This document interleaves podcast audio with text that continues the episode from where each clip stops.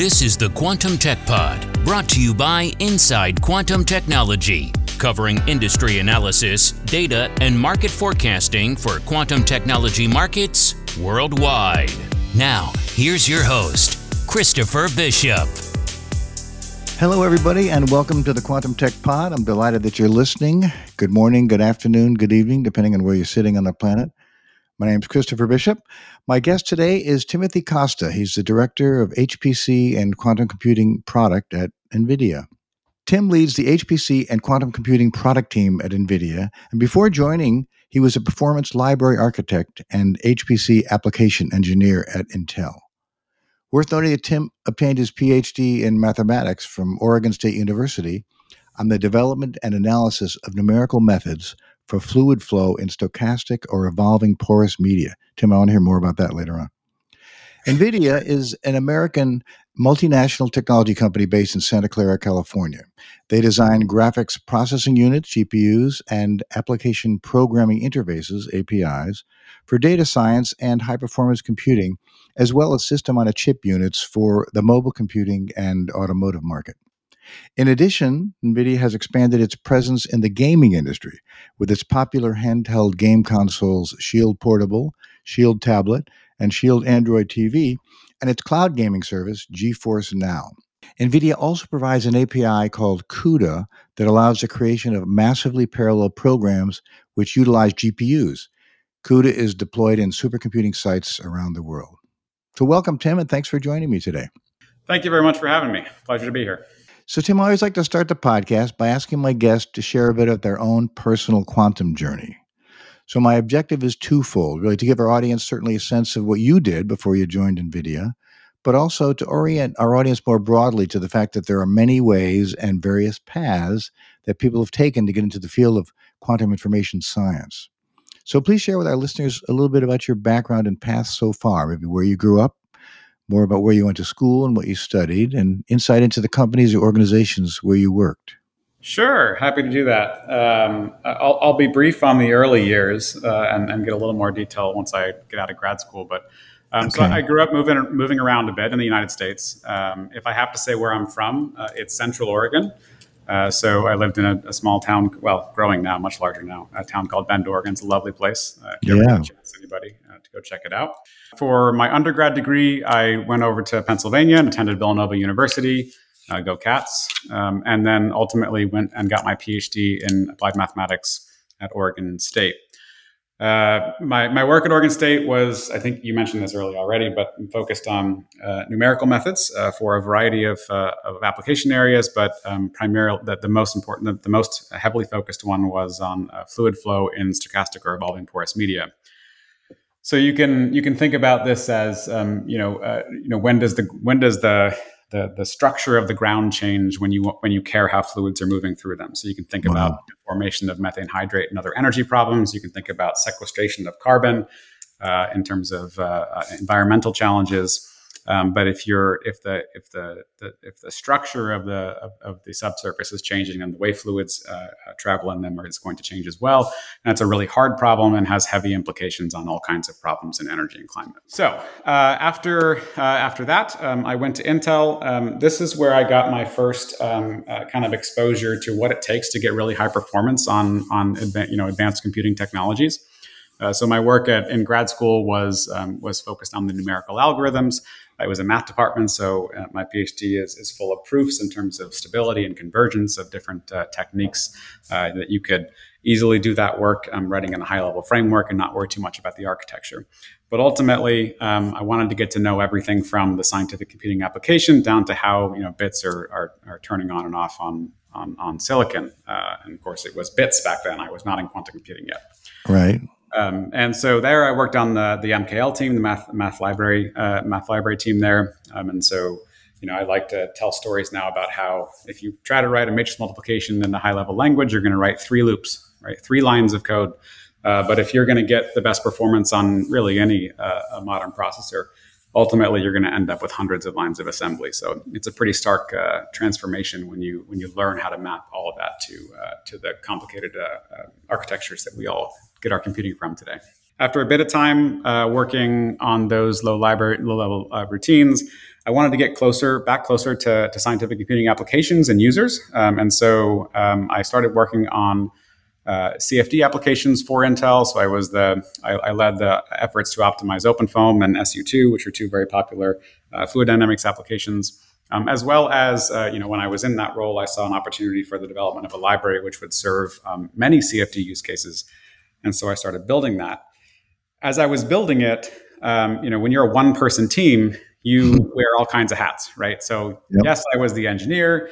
I was also the product manager. I was also marketing to the extent that we had marketing. Um, and uh, what I discovered along the way is that uh, the kinds of uh, work that a, that a product team or product manager does, I really, really enjoyed doing. And so, when an opportunity to come over to NVIDIA as a, a math libraries product manager for NVIDIA, um, I, I, jumped on that um, roughly four years ago.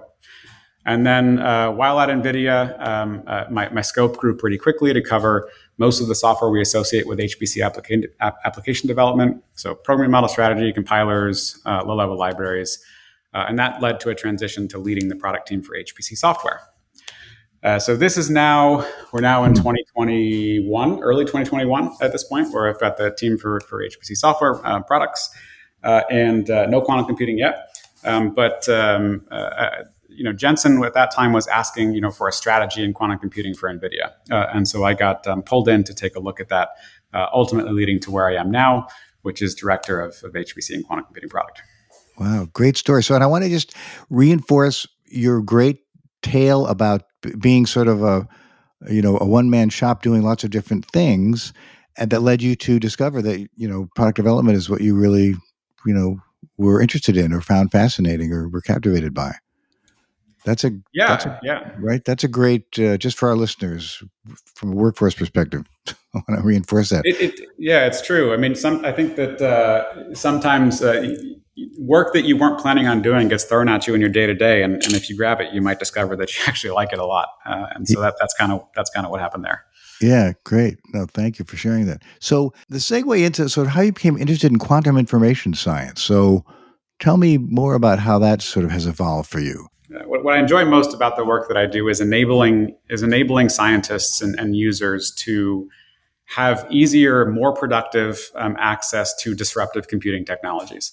Uh, so, you know, obviously, accelerated computing um, is not brand new. Uh, it's been it's been you know being worked on for almost 20 years now uh, by NVIDIA. Uh, but there are still you know many applications which have not converted to, to accelerated computing, um, and so I spend you know significant amounts of my time thinking about the ways to make this technology more and more accessible to a broader range of users. Um, and so you know if you take that same mindset and you think uh, about quantum computing, it's very easy to arrive at why I would be interested in that problem. You know, if I look at uh, quantum computing today, it's a it's a relatively st- small community. I think we can all uh, acknowledge uh, relative to other um, larger computing communities. Yeah, um, and I think that accessibility of the technology, usability of the technology, um, is one of the big hurdles uh, to going from you know where we are today to a significantly uh, larger community, uh, seeing valuable quantum computing um, as as the hardware matures into the future. And so that was kind of what got me excited at the start is to think about how can I enable um, users uh, for this next generation of disruptive computing technology in the same way I've been working on with accelerated computing for the last uh, you know uh, number of years. Yeah. So I want to get a sense, I guess, from the business side, right? So what were the factors that drove NVIDIA to set up uh, an HPC and quantum computing product group and put you in charge of it? Obviously, market factors, but we'd love to get your insight into, you know, what what drove them to do this when we took a look at the quantum computing space, and uh, for uh, one of the things, of course, we're looking for is opportunity, um, and yep. uh, we, we, saw two main areas uh, that were um, that were a clear let's go let's go attack that area for um, for Nvidia, and that's really because of how um, you know how uh, what a great fit and, and how important GPU accelerated computing would be for these elements of quantum computing. Um, so I think it's no secret that um, we have no plans. We have announced no plans and, and have none to, to, build a quantum processor. Uh, but there's a lot more to a quantum computing platform, a full quantum computing platform, than the quantum processor. Uh, yeah. I don't want to diminish the work that the quantum hardware builders are doing. That's incredibly hard work and incredibly important. Uh, but um, but we think that there's a major part to play for um, for GPU accelerated computing uh, in in these two areas. And those two areas are quantum circuit simulation and uh, and then hybrid quantum classical computing. Um, obviously, really focusing on the, the, classical side of that hybrid quantum classical computing. So yeah. uh, you know, we, we started out looking at um, you know our first product announcement was a little over a year ago with cuQuantum. Uh, you know, cuQuantum is a set of libraries that accelerates um, you know quantum circuit simulation framework. So it's not a framework of its own, but rather it's meant to be a platform upon which everybody can build their um, their quantum uh, circuit simulation framework. And this really, you know, it, it may seem like you know a, an interesting new direction for NVIDIA to take to get into quantum computing, but if you look at the strategy on cuQuantum, it's really bread and butter NVIDIA, right? Um, so if you know if we look back to the early days of, of AI, um, and I'm, and I'll apologize in advance. I'm not an AI historian. I don't know which frameworks came first, right? Um, so, but if we pretend it was, if we pretended it was TensorFlow for a moment, okay. you know, NVIDIA didn't go out and build a you know build a competitor to TensorFlow. What we did is we went out and built the libraries necessary to make TensorFlow do great work on NVIDIA platforms. So cuDNN, cuBLAS, uh, and then a whole smattering of new of new libraries since then, which accelerate you know TensorFlow and PyTorch and all these others. Right. We have a long history of this strategy, right? Because we're, we're an accelerated computing platform upon which all of our partners can build their solutions and, and, and their frameworks. And so we took the same strategy and applied it to quantum circuit simulation. Uh, and so cuQuantum accelerates now uh, all of your favorite leading quantum uh, circuit simulation frameworks from Cirq to PennyLane to Qiskit and, and many, many more. That's a, that's an amazing story, actually, and makes perfect sense that it's a logical sort of extension of the go to market, right? Historical mm-hmm. go to market. Uh, I read recently that AWS has announced that uh, is going to be on its Braket service. Uh, they quoted a number like that is providing up to 900x speed up on quantum machine learning workloads. So, congrats on being on the Braket platform. Wonderful. Yeah, thank you. Um, how does how does this work, and how will that expand sort of uh, the go to market and the capabilities for this new uh, solution? So um, that that's a, a three way. That was a three way announcement between Xanadu, AWS, and NVIDIA. Uh, and um, the the way that that works is, um, you know, cuQuantum is the, is supporting PennyLane uh, as the framework, which is uh, being used for quantum machine learning, and that is integrated into the Braket service for for users. Uh, in addition to some work being done to parallelize that um, at the PennyLane cuQuantum integration over many uh, you know, compute instances uh, within AWS. So that was a, a very successful um, you know, collaboration between the, the three of us, and, and, we're very excited about those results. You know, in terms of how it expands, uh, you know, our, our market opportunity. Uh, if we, you know, the, the, way that we approach this from the cuQuantum perspective and, and, and the quantum product team is, you know, if the if the if the simulators in the frameworks and the services in which the users are interacting them with are able to uh, simulate larger qubit systems. They're able to solve more interesting problems while experimenting with quantum algorithms. Yeah. That, that value add is going to result in those users gravitating towards uh, running those frameworks on NVIDIA accelerated systems because it's what gets their work done, right? Um, yeah. and, uh, and, and expands the scope of what the, the problem space that they can explore. Um, and so, in terms of AWS, I don't think it would be any secret to know there's GPUs in AWS, and you can go reserve a G- GPU instance. And if there's a lot of demand for GPU instances on AWS, presumably they'll put more GPUs in the AWS service. And, and there you go. That's the connection to, to our market opportunity. Yeah, great. No, thank you for for explaining that. Our listeners are always interested in you know real world examples of how clients are using our guests' uh, solutions. So, can you share maybe a little bit about uh, how a client might be using cuQuantum? Yeah, so I don't, I don't um, want to reveal any competitive advantage or put you at risk of sharing confidential information, but you know, listeners are always no, wondering. So, how how's this yeah. going in the real world?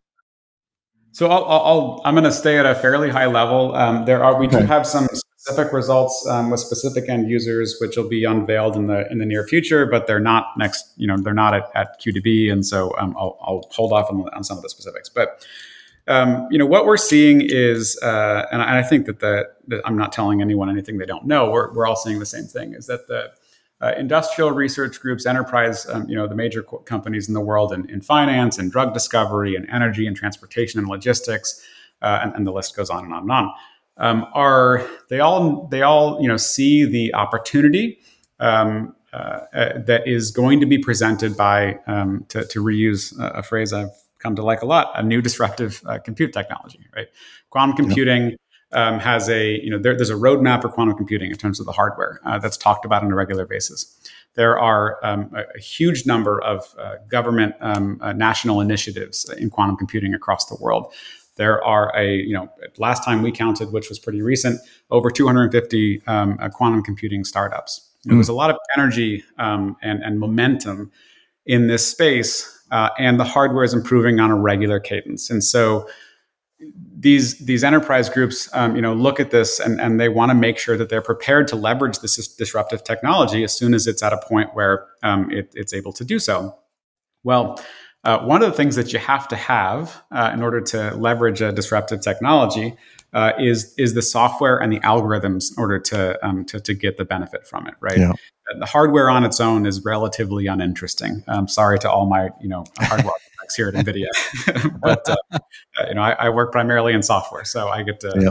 I'm, I'm going to take that and get away with it. um, and so uh, we need to, you know, th- they need to think. Those companies, those enterprise groups, need to think about, um, you know, what are the applications which are going to see advantage um, what are the algorithms uh, that are going to, to, be able to, to, generate that in my applications? And then what does my application look like? Uh, and in fact, this is a kind of a lead into our, to our new product announcement uh, that, I, that, that, we'll get to soon.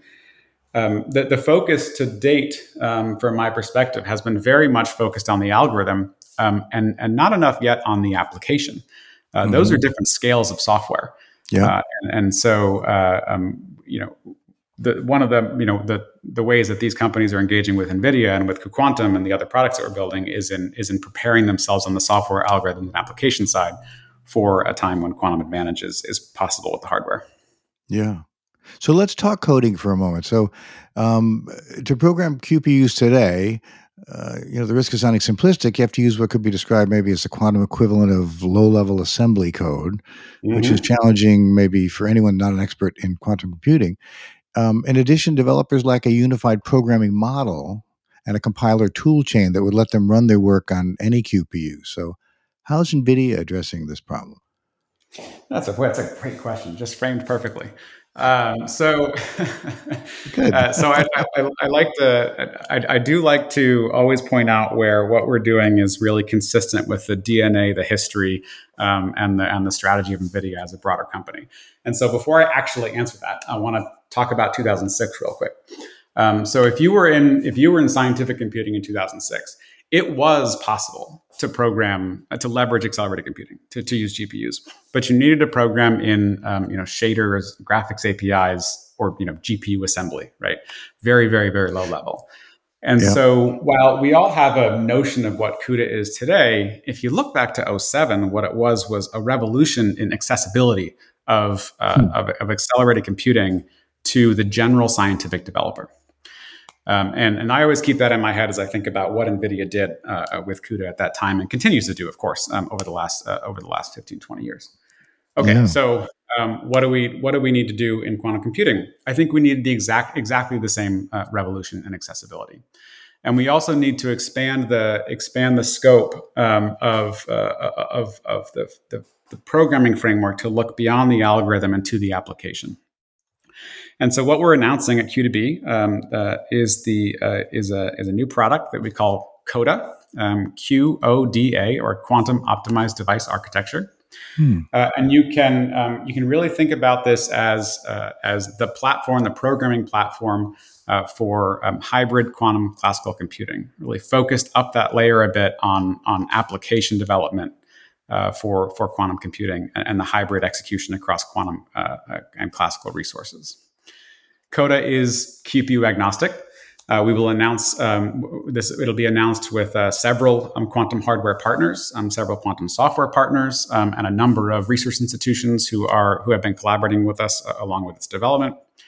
It provides a compiler for hybrid systems, uh, and it implements a kernel-based programming model, uh, the QODA C++ language. Um, it's a single source C++ uh, a language for hybrid computing, and will also provide Python wrappers on top of that. It includes a standard library of quantum algorithmic primitives. Um, and really, the key here is it unlocks performance, developer productivity, as well as cross platform interoperability uh, for uh, hybrid quantum classical computing. Well, that's fantastic. So, congratulations on QODA. That's very exciting. I look forward to learning more about it. Sounds like a fantastic uh, solution. Oh my goodness. Want to shift gears for a moment and talk about uh, workforce. So there are lots of job opportunities for people with skills in quantum information science. I mean, ranging from PhDs to um, you know program managers to uh, biz dev and on and on. But you know, these include certainly ones at established companies like IBM and uh, certainly NVIDIA, as well as the startups. You mentioned you know, 250 startups in this space and their roles in national labs as well. So I want to get your take on how you go about recruiting for key roles in quantum at NVIDIA. Well, you know, what's different? Yeah, there's kind of a, a two-phase answer, I'd say. Number one, I don't think that we could have been successful um, in developing a, quantum computing strategy long term without bringing in some um, so real some quantum computing and quantum physics expertise. Um, so uh, I'm going to almost contradict myself momentarily, which is why I'm starting with this. Um, but um, uh, you know, it is important to have people who really understand fundamentally what's going on with with, with quantum computing and with quantum yeah. physics in the house yeah. uh, to keep us honest, um, to make sure we're heading in the right direction, um, you know, technologically. That said, um, the the needs, um, the overall you know uh, skill set needed here is much broader than that. Um, and so, while it can be difficult to, it would be difficult to fill a large team, a very large team, uh, with talent um, that um, you know graduated with their PhDs, focused on quantum computing, um, with different specializations in the different things that you might want to want to do.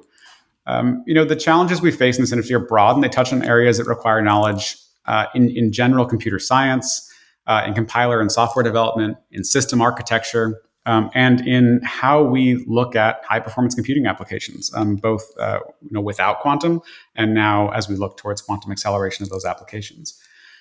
Uh, so all that is to say, yeah. um, in, in many ways, the way that we've recruited um, for the quantum computing um, uh, team here has been the same way we've compute, recruited for for all kinds of other uh, responsibilities in the HPC team.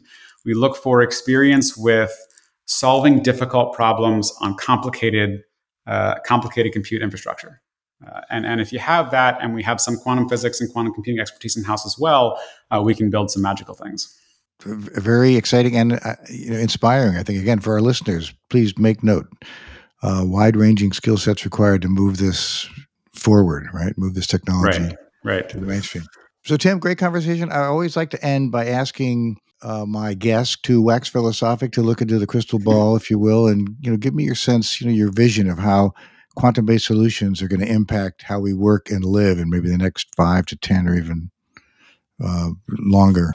Okay, so one thing I can tell you for 100% sure is whether we're talking three, five, or 10 years, NVIDIA will be playing a central role in, in the quantum computing landscape. Uh. We're just uh, we're just getting going. Uh, we, have got uh, exciting plans and um, and uh, you know, wherever quantum computing is along its journey, uh, it, it, makes uh, it, it's interesting scientifically. It's motivating for the company in terms of wanting to solve grand challenges.